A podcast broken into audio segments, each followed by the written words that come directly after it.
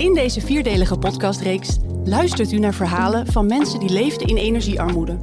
René Bruins en René Schellekens spreken gasten met verschillende achtergronden, die door verschillende oorzaken in energiearmoede kwamen. Wat waren hun behoeftes, hun prioriteiten en vooral, wat was de impact die energiearmoede heeft gehad op hun levens? René en René hopen dat deze serie beleidsmakers, energiecoaches, energiefixers en alle anderen die werken aan het verlichten van energiearmoede bereikt. In de overtuiging dat het oplossen van energiearmoede begint met luisteren. Ik ben René Schelkens En ik ben René Bruins. en bij ons hebben wij Alex Schepel. Die heeft te maken met wat wij noemen generatiearmoede. Inderdaad. Alex, welkom. Eh, generatiearmoede, wat is dat? Ja, dat is nogal een vraag wat je stelt. Generatiearmoede en de kortste mogelijke antwoord die ik kan geven is alles wat je mee hebt gekregen van je ouders, maar meer alles wat je niet hebt gekregen van je ouders. Dat is voor mij generatiearmoede. En dan kun je heel breed trekken over hoe je met mensen omgaat, hoe je met geld omgaat, eh, hoe je met emoties omgaat. Ja, en- dat heeft nogal zijn weerslag. En wat betekent dat voor jou, Alex? Dat betekende voor mij dat ik geleerd heb om eh, met uh, als op gyro's te gaan jongleren.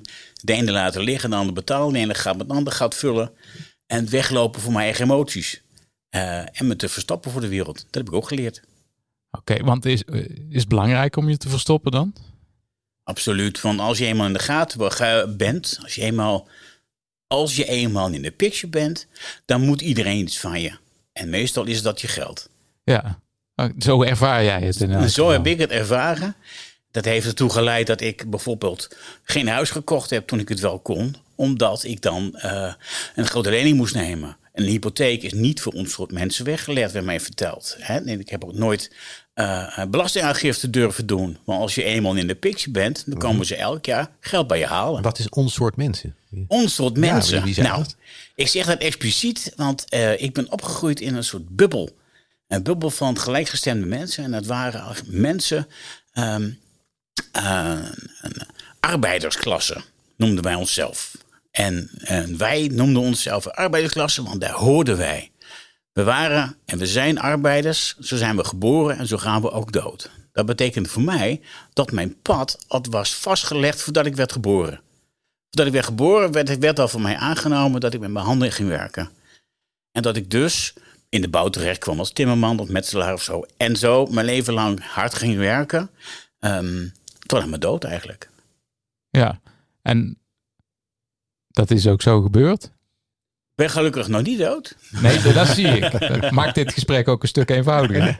ja. Ja, Wat er, wat er gebeurd is, is dat ik ehm, het pad ging volgen. Ik, ik heb, eh, heb het meegekregen van mijn ouders en uit loyaliteit naar mijn ouders. En dat doet heel veel kinderen. En volg je ook in de voetsporen en van je ouders. En eh, je ouders bepaalden eigenlijk je wereld. En mijn wereld bestond alleen maar uit. Dit ben je en je bent niet meer dan dat. En wat mijn moeder een keer letterlijk tegen mij heeft gezegd: je bent maar een dubbeltje en je wordt nooit een kwartje. En dat is, en dat is spreekwoordelijk. Je hoort wel eens vaker. Maar mij eh, werd het letterlijk gezegd en ik geloofde het als kind. Dus ik heb me er ook naar gedragen. Dat hield voor mij in dat ik meestal, nee altijd, laagbetaalde baantjes heb gehad. En ik uiteindelijk bij de V&D terecht kwam. Heel veilig in een donker hoekje waar ik eh, het twintig jaar lang heb volgehouden. Wat deed je daar bij de VND? Ik zat in logistiek en ik, eh, eh, nou ja, om even ongegeneerd te zeggen, ik versleepte doosjes van A naar B en dat was het eigenlijk. oké. En, en eh, met het eh, ophouden van de VND, was jouw baan dan ook op? Of was je al eerder... eh, In eh, 2014 eh, hield het op te bestaan. En stond ik op straat met al mijn, al mijn, mijn wereldvisie. Mijn gedachten van hoe de wereld in elkaar zit. En de gedachten van hoe ik me moet gedragen ten opzichte van de wereld. mhm. Dat hield voor mij in. Ik ben een slachtoffer. De hele wereld is tegen je. En je moet je zo stil en zo klein mogelijk maken om niet op te vallen. Maar toen stond ik daar. En toen verwachtte de hele wereld iets van mij. Waaronder een hele blauwe eh, zaak, de, de, het UWV. Logootje is op blauw. Er werken heel veel eh, blauwe mensen, om het zo maar te zeggen, die heel erg volgens de regels leven. Ik zeg, maar ik ben een mens. En ik stond daar en ik durfde eigenlijk niets. En ik had geleerd om me klein te maken. Ik had geleerd om me te stoppen. Toen moest ik solliciteren. En hoe moeilijk is het om jezelf te verkopen als je van jezelf vindt dat je niets waard bent? Ja, want eigenlijk, eh, ja, als je het hebt over die generatiearmoede, die, het is vooral eh, dat je altijd ingeprent bent dat dat zo is. Ja, En dat is dan ook je, je leefwereld. Maar is, is daar iets in veranderd? sinds 2014, toen ik op straat kwam te staan, is er iets in veranderd. Namelijk, er was één persoon die eh, voor het eerst in mijn leven aan mij vroeg: Wie ben jij eigenlijk en wat wil jij nog? Heb je nog dromen? Heb je nog wensen? En eigenlijk was zij de eerste in mijn leven die dat naar mij vroeg. Oh, en wie was dat? Dat was een buurtwerker van een lokale welzijnsinstelling. Waar ik toen was voor een korte training. Om het UWV even eh, rustig te houden. Want die zouden mij te trekken. En ik denk, ik doe even een training. eh, want dan ben ik in ieder geval bezig. Ja, wat op zich wel slim is, hè? Om, dat, om, om daaraan te denken. Absoluut, want ik wist van mezelf van, van ik red het niet met al mijn bagage. eh, wat de, de, de maatschappij voor eisen stelde aan mij, daar kon ik helemaal niet aan voldoen. Want ik had immers twintig jaar lang stiekem in een hoekje gewerkt. Ja. En, en kijk, die- dat, die ene persoon die is heel, heel belangrijk geweest voor jou. Ehm, maar wat, wat is dan het grote verschil tussen die ene persoon en al die andere personen die je waarschijnlijk ook gezien hebt? Zij vertelde niet aan mij wie ik was. Oké. Zij vroeg aan mij, ontdek zelf eens wie je bent. En dat opende mijn ogen. Eigenlijk, en, en ik opende ook mijn hart. Eh, en ik opende mijn emoties. En ik deed iets wat ik eigenlijk nooit had durven doen. Eh, mijn emoties laten zien. En, en ik voelde me veilig bij haar Mhm. Om ook eh, over mijn trauma's te vertellen. En het opende iets bij mij verbinnen, dat, dat ik van mezelf dacht van... hé, hey, volgens mij kan ik veel meer als wat mij altijd is verteld. En volgens mij eh, zit er wel nog iets in in mijn leven. En- wat- en hoe, is hoe, gebeurd. oud, hoe oud ben jij eigenlijk? Dat Ik ben, ik ben nu 53. Maar zie je er nog goed uit? Dankjewel. Ja, alsjeblieft. Eh, dat, dat, dat, dat zegt wel wat Ja. eigenlijk. Want ik heb ook meegekregen dat ik en mijn familie eigenlijk niet zo oud gaan worden. Oké. Want dat, dat hebben we eigenlijk ingeprent gekregen, want wij zijn mensen, we werken onze dood. En, en de dood komt voor ons eerder als voor andere Dus mensen. is dat een van de trauma's? eh? Nee, dat is niet een van de trauma's. Dat was een van de werkelijkheden die we mee hebben gekregen.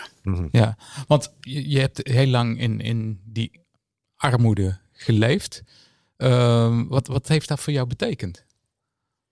Het heeft voor mij, nou, Ja, waar, waar zag je dat in, zeg maar? ik herken het bij mezelf in nog steeds mijn verstopgedrag. En, en, en eh, bang zijn voor de hele wereld eigenlijk. En, en bang zijn voor andere mensen. En juist voor een overheid, voor een instantie. Nou, dat was heel ver weg van mijn bedshow. Die moesten daar ook blijven. Want wat ik zei, zodra je eh, eh, in de picture bent, dan moet iedereen iets van je. En altijd willen ze je geld of willen ze je vertellen hoe jij je leven moet gaan leiden. En dat is ook een ding wat ik meegekregen heb van mijn vader in dit geval. Je bepaalt zelf wat je doet en je laat je door niemand eh, iets vertellen. Ja, op vind ik op zich eh, een nobel streven. Mhm. Maar dat, dat ook weinig, het, klinkt als er weinig vertrouwen in de overheid eh, was. Nou, absoluut. Eh, alles wat ook naar, naar overheid rook, daar moesten wij niks van hebben. En Want dat was onze vijand. Ja. Dus als er dan iets was en we hadden weinig geld of we zaten niet lekker in ons vel, dan regelden we het zelf. En zo zijn wij dus ook zorgmeiders geworden. Ja. Dat, dat, Oh, dat, en wat regelden jullie er zelf? Nou ja, als, als er geld op tafel moest komen, dan gingen we wel even een klusje doen hier en daar. Dan was er even weer geld. Ja. En, eh, maar maar ja? wat, wat ik nou interessant vond, je zegt zorgmeiders. Ja, Betekent dat ook van, eh, nou, ik heb al vijf weken hoofdpijn. eh, het gaat vanzelf over. ja, uiteindelijk is dat ook zo. Uiteindelijk gaat het vanzelf over. Ja. En eh, heel veel aan zelfmedicatie. Eh, ik heb ook geleerd, als je, als, je, als je pijn in je kies hebt, dan moet je gewoon Berenburgje nemen. Dan moet je mee spoelen. Dat deed mijn vader ook altijd. Ja. Maar wat hij Ja, dus deed, hij, hij, hij slikte het altijd door. Totdat hij op een gegeven moment zo dronken was dat hij niet meer voelde. Ja, nou ja, het, het werkt wel. Maar goed, het is wel. niet de beste oplossing natuurlijk. Maar als je, want je zegt van eh, de overheid, die, onze vijand zeg je zelfs. Ehm, Nu hebben we rondom energiearmoede zijn er allerlei regelingen zijn er geweest. Er zijn uh, brieven op de mat gevallen van de gemeente die wel een mooi aanbod hadden om een energiecoach of een energiefixer langs te sturen. Um, hoe, hoe komt dat dan binnen, zoiets? Nou, als het over sparen gaat, dan uh, kan ik zo'n energiefixer nog wel wat leren. Want als je weinig geld hebt, word je vanzelf heel creatief om met je geld om te gaan en ook om de kou bijvoorbeeld buiten te houden. En, en mijn idee is, uh, er was een crisis en iedereen moest gaan isoleren en, en uh, minder gaan stoken. En wat er dan gebeurt, dan sturen we jou even een coach op je dak. Alsof ik het zelf niet weet, alsof ik het zelf niet kan. En dat klopt helemaal met de gedachtegang dat we, dat we van de overheden denken van, uh, dat wij uh, maar een last zijn voor de maatschappij in plaats van een lust. En met wij bedoel ik ook uh, de arbeidersklasse en de mensen die voelen dat ze onderaan de samenleving bungelen. Mm. Ja, want ja, want je hebt nog geen antwoord gegeven op mijn vragen. Je krijgt een brief van de ja. gemeente. En uh, dan ga je, die, uh, ga je eens lekker op de bank zitten. Je maakt die brief open. Je leest hem eens door. Is, dat is dat hoe dat gaat? Ik lees hem wel door. En dan krijg ik gedachten van ja, weet je, ze sturen weer iets op mij af. Terwijl, eh, omdat ze denken dat ik het zelf niet kan. Ja. En dan denk ik van, kom maar eens bij mij, dan kan ik jou nog even wat leren over besparen. Ja, want je ziet het, je ziet het niet als een soort uh, handreiking vanuit de overheid. Ik zag het niet als een soort handreiking van een overheid. Zo kwam het niet bij me binnen. Ook al was het misschien wel zo bedoeld. Ik ken ook wel mensen binnen de overheid bedoelen het best wel zo. Maar toch zit de gedachtegang nog steeds zo diep geworteld in mij... dat ik een beetje met aversie zo'n brief lees. Ja, en je hebt het nu over de, de huidige situatie... Met waar, waar zeg maar de energieprijzen gestegen zijn. De afgelopen, nou ja, zeg maar anderhalf jaar. Ja, absoluut. Wat, wat, wat heeft dat voor jou gedaan, die stijgingen? Die stijging, ik uh, raakte weer helemaal voor mijn gevoel weer terug op een plek waar ik niet wou zijn. En dat was een plek van stress. Hmm. Schuld, schuldig gezeten en schuldhulpverlening gehad. En dat was een ontzettende stressige situatie. Waarvan ik uh, nou ja, de grijze haren overal kreeg waar ik geen grijze haren wou. Uh, Zo'n stress. En het bracht me daarin terug. Een, een gebied van angst, van, van onwetendheid, van onmacht. Omdat ik uh, wel inkomen heb. Maar de prijzen zo de panners tegen dat ik het gewoon niet meer kon betalen. Uh, uiteindelijk heb ik zelf wel hulp durven vragen. Dat is, dat is op zich al een hele stap. Dat was een hele stap. Ja. Uh, en ik wist dat er regelingen waren. Ik wist dat ze goed bedoeld zijn. En financiële compensatie vanuit je gemeente. En was toen 1200 euro, geloof ik. Maar helaas, uh, en om de kleurtje blauw er even bij te halen, zijn de regels heel scherp. En uh, ik was, zat er net een stapje boven. Uh, was, uh, en, en ik kwam dus niet in aanmerking voor financiële hulp. Omdat je net iets te veel verdiende? Ik verdiende net iets te veel. En het ging om 100 euro per maand, wat ik dan te veel verdiende. Dus dat is dan 1200 euro per jaar. dus in principe, ja, heb je die 1200 euro al. Dat, zo werd dat eigenlijk wel gebracht. Mm -hmm. Maar ik voelde me toch wel weer in de steek gelaten. Want men, kan, kent, men kent ook niet mijn situatie. Niet weten dat ik misschien nog iets terug moet betalen van de belastingen.